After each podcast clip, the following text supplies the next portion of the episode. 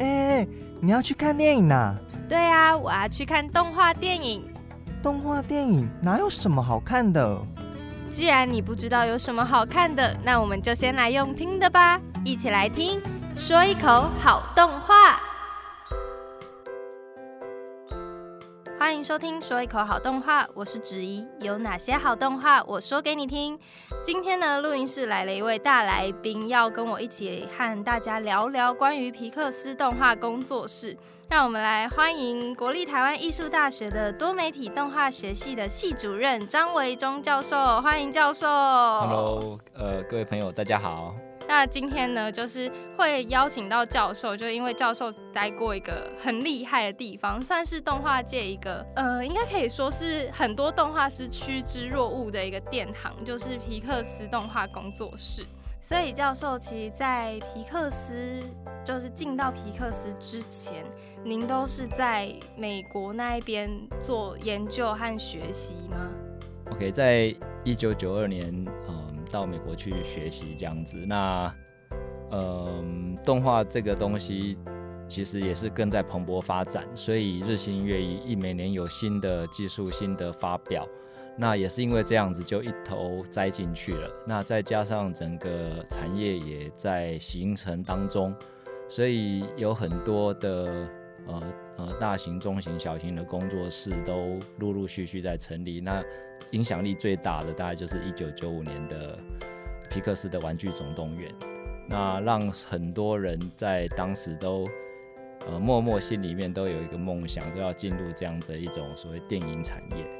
因为其实教授您刚刚提到皮克斯的那一部《玩具总动员》，它其实是在一九九五年才就出现，然后成为了动画电影里面第一部的所谓电脑动画这样子的一个作品。那其实教授，您在刚刚就提到，你在一九九二年的时候，您就已经开始在学习电脑动画这一块。那当初你真的很有先见之明，就直接就一头栽进了这个电脑动画这个产业里面。那电脑动画跟一般动画，他们两个有什么样不太一样的地方，或者说您觉得在技术上面有什么他们比较有差别的地方吗？呃，我想动画的。呃，内容展现的形式基本上就是故事哈。那它跟电脑动画、非电脑动画传统的手绘各式各样的形式都没有太大的关系。那最大的差别是在工具上面，也就是说，它透过电脑的方式在绘图。那背后整个制作动画的话。呃，流程上有一点差异之外，其实整体的基本概念是相当一致的。所以，其实他们两个的差别就是在一个所谓的媒介，或是说那个使用的工具上面的差异，这样子。对，应可以这么讲，就是说，因为过去传统二 D 手绘动画，或者是二 D 的一样是电二 D 的电脑动画，它在图像形成的方式上面的确是有一些不同。那呃，三 D 电脑动画它最大的差别是在于说，它必须要建构在一个虚拟的三 D 空间的一个模型，然后有绑骨架、上材质、打灯光，到最后后置等等，所以它相对比较繁琐一点，跟传统动画比起来。所以其实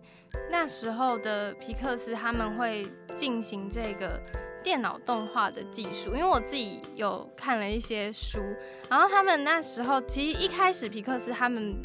不是做动画起家，他们是发就是真的卖电脑的一个公司。那当初教授您看到就一九九五年他们制作了这样第一部的电脑动画电影《玩具总动员》，其实对于整个皮克斯来讲，他们算是一个突然冒出来一个。很算是逆风高飞，因为他完全走在别人的不同的道路。那时候迪士尼他们是还在手绘动画的阶段，所以教授您怎么看这一段关于皮克斯在电脑动画上面的发展？这个是其实是蛮戏剧性的哦，就是皮克斯早期在卖电脑嘛，那他们为了要展现说他们电脑有多好，所以他们做了很多小短片。那也透过这个小短片去获得很多奥斯卡奖的肯定，可是还是没有卖得很好，哦，所以后来呃在迪士尼的协助之下，跟皮克斯签了约，然后做后续的十年五部电影吧的一个合约这样子。那也是因为有这样的一个迪士尼的财力的挹注下，让皮克斯在起死回生这样子。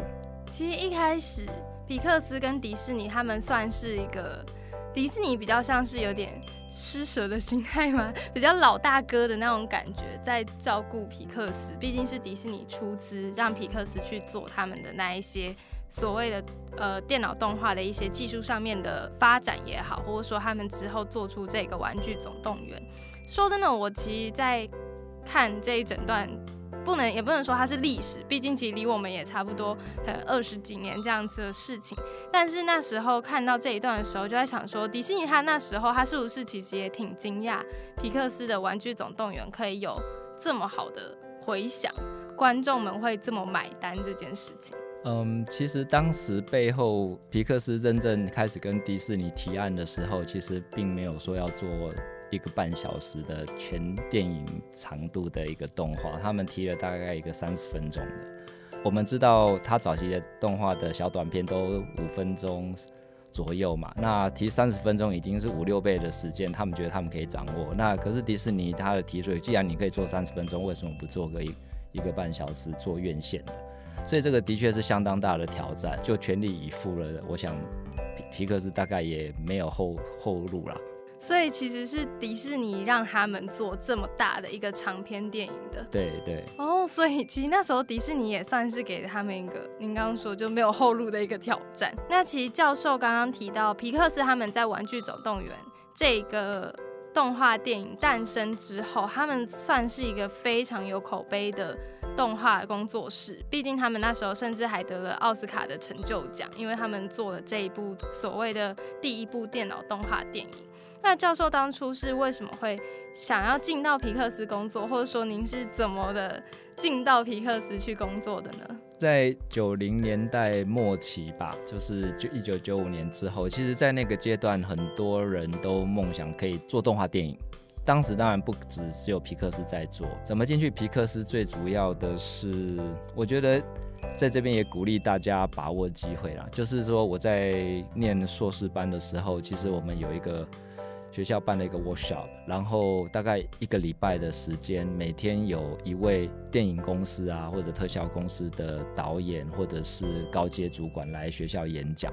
那我们就有机会在那五天里面每天碰到一位。那当时我们也都呃很兴奋，就是说可以见到 studio 来的人呢，来对我们演讲，那也来来到我们的。电脑工作室来看我们的正在进行的作品，我们也是把握机会把我们的东西秀给他们看，然后问他们问题这样子。我想也许也是在这个机会上面，我有把握到好好的发表我的东西给当时的《玩具总动员》的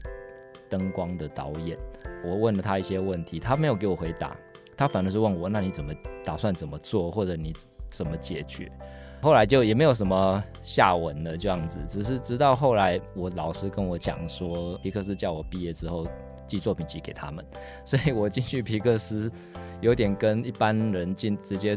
寄作品集到公司有点不大一样，就是说好像那个灯光导演就直接把我的作品拿到台面上面，他找了一些他们内部的高阶主管看过，然后决定要不要我过去再做一次正式的面试，这样子。所以算是灯光导演的体荐过去的，真的就是一个很幸运的机会。所以其实教授的方法也算是跟现在可能正在听的听众朋友们有想要进去皮克斯里面工作的话，就可以把握住每一个你人生中发表你自己的经验，或者说你自己的一个表现的舞台，别人给你舞台就要大胆的去做的那种感觉。其实提到了在皮克斯工作这一件事情，其实皮克斯他们很常会有，例如说请一些厉害的 YouTuber 啊，或者说请一些可能明星或他们的配音员去皮克斯一日游，那就会看到很漂亮的大公司啊，然后有他们的各种各样的吉祥物，或他们一些很特别的小角落。进到皮克斯工作这件事情。除了进去以外，最重要的就是他整个工作的流程。因为像这种大公司，他们会有所谓的 SOP 吗？还是说，其实你每天进去工作都是一个全新的开始，或者说新的挑战？这样？嗯，我的经验只有在这样的一家公司，然后就是算是具规模的，所以他们的分工非常的细。那我想每家公司有不同的所谓的作业流程，呃，基本上每天大概就是都会有 meeting，然后那个呃 production manager PM 他都会排，那内部都全部都是网络在进行，就是说排成你今天从早上到下午不同部门所有的人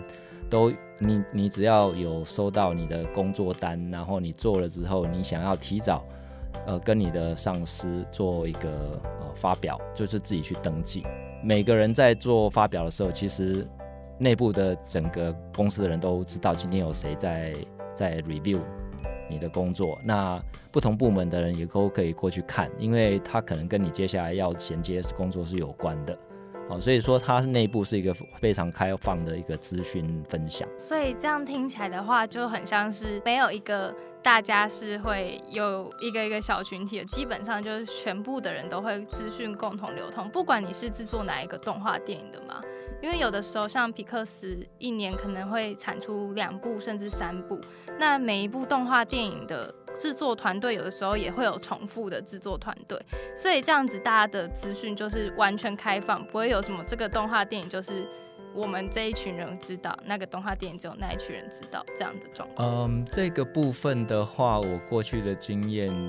呃，跟现在也许会有一点点的不一样，因为现在整个制作速度快了。那同时，过去可能两部在跑，现在可能有三部在在跑，有的可能刚开始发展故事，有的可能已经进行到中间阶段，有的可能已经在收尾打灯光等等。所以网络上的这种开会发表的讨论的这个东西，基本上都是开放的，你可以知道。那至于说去参加之后有没有被身份上的限制，这要看当时的状况。如果在很前期的一些比较像是内部的。讨论还在很前面，还没定案的这种东西，可能就是没有办法大家过去听啊，想知道接下来做什么故事，甚至你都不知道。那有一些可能正在进行当中的，我想大家手上工作其实也都很多，所以你知道你不见得可以去，好，就是你可能忙到没时间去。但是你如果真的有兴趣，你可以跟你的。上司说明一下，为什么你这个时间点你不在你位置上工作，你要去听那个？我想经过沟通核备的，应该就都没问题。所以基本上还是一个很开放，他希望大家有机会交流。所以这样听起来，其实皮克斯他整个的工作环境，还有他的。各种经营的这种所谓的工作流程啦，其实它也不能说算 SOP 了。虽然有一个你们可能要登记或是要上网去填一些表格的这种状况，但是感觉它是一个非常非常开放的空间。所以皮克斯像他们现在这样子一部接一部的电影。因为每次看作品，就可能例如说，像最近他们才刚结束了《灵魂急转弯》这一部电影的上映，然后七月档期又要有一个卢卡，就卢卡的夏天这样子一部电影，然后他们的制作团队又会写说《灵魂急转弯》的制作团队、Toy Story 的制作团队。所以他们这样子动画是有休息的空间吗？还是说现在其实更加的竞争激烈？就是他们基本上就是天天爆肝这样子的工作。对，应该是说哦，他基本上让你自己排休，你可以很自由的去规划你自己的工作跟休闲这样子。那有时候难免碰到需要你去临时支援的，就像有一些资深的工作公司的员工，他。本来要休假了，可是他可能因为这一档的东西是延续上一集的一些内容，因为他做过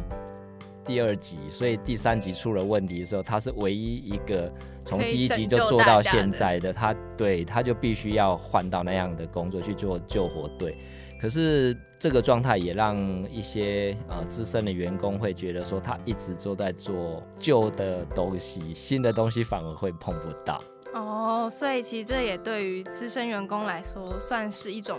另类的挑战。是是是，很多人其实很想换到新 project，可是可能是因为你有先前那个 project 的累积的经验，所以在它的续集的时候就需要你继续下去支援，所以其实这个就会形成这种感觉上对资深员工比较不好的状态，大概是属于这一类，就是说创意没有被满足到。新的故事有新的角色嘛？可是你一直在做《玩具总动员》，一二三四五都是你在做，哦都是你参与，那那新的都没有没有轮到你，嗯，就会没有没有发展的空间。对，就是说那种新鲜感会变少。嗯那所以说他们这样子新的一个动画电影，例如说假设说现在要做一个全新的，像当初。做灵魂机转弯，或者说教授您在之前也参与过《重重危机》和《怪兽电力公司》这样子的制作。对于那时候的《重重危机》还有那时候的《怪兽电力公司》，虽然现在有《怪兽大学》，但其实这两部都是那时候皮克斯一个全新的企划，就是所谓的新的动画电影。那他们是要怎么去决定说，例如说要让皮克斯的这三四百人里面，要让哪一些人去做这些，哪些人去做那些？嗯，我想，呃，这个。我所了解的话，应该是有两个主要的，一个就是说你的呃工作表现，那跟你的专业上面，在这个新的电影里面，是不是有一些技术需要被测试？那你本身具备哪样的一个背景，呃，很适合在那边做发挥？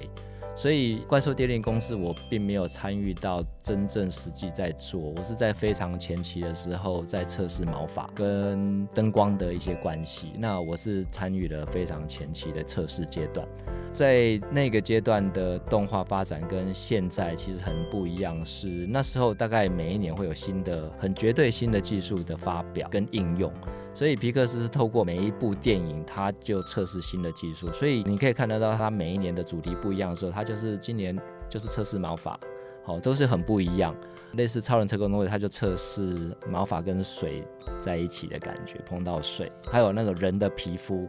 它不就不是做玩具的塑胶感了，它要那种皮肤光透进去，有皮肤有一点点透透透的感觉，像大理石这样子，可是又不一样。所以。过去那个阶段，他们其实透过每一个东西，他们其实都有一些目标在那边，这样子。那现在的话，因为各方面都很成熟了哈，那应该说电绘的发展也已经到了一些很极限的部分了，就是它拟真已经非常真实了。那反而在很真实的一个状态下都可以达到的时候，我们怎么样来在看欣赏动画的时候，又知道它是动画的？因为动作各方面都真实到我们认为自然而然就是那样，你就会进入故事。嗯，好，可是你又不希望这个东西是动态截取，好像就是跟人去演出来，只是套在一个模型上面，你又不希望是这样子。哦，所以说他们这个东西在拿捏之间，反而越来越精致。像刚刚教授提到，现在其实拟真做的很。厉害。那其实动画有一个很重要一点，就是你要让观众说去知道说这个东西是你想要他知道那东西。例如说这个水平是这个水平，或这台电脑是这台电脑。所以皮克斯当初其实在整个电脑动画这一块，他们的成就上面应该就是说他们能用一个城市就做出这样子非常有。真实性的东西，或者说让观众可以相信它是一个真实存在的东西。那今天呢，也很谢谢教授的分享。今天呢，我们就要先在这边按下暂停键。下一集我们就要来带各位听众朋友们了解关于更深入的，尤其是教授呢进到了《重重危机》还有《怪兽电力公司》这两个动画制作团队，不管是在前期也好，或是说在整个团队的运行也好，还有发生哪一些有趣的故事呢？我们就下一集再跟大家揭晓啦。所以大家要记得按下订阅追踪，才不会错过。今天非常谢谢张教授来跟我们聊皮克斯，谢谢教授，谢谢。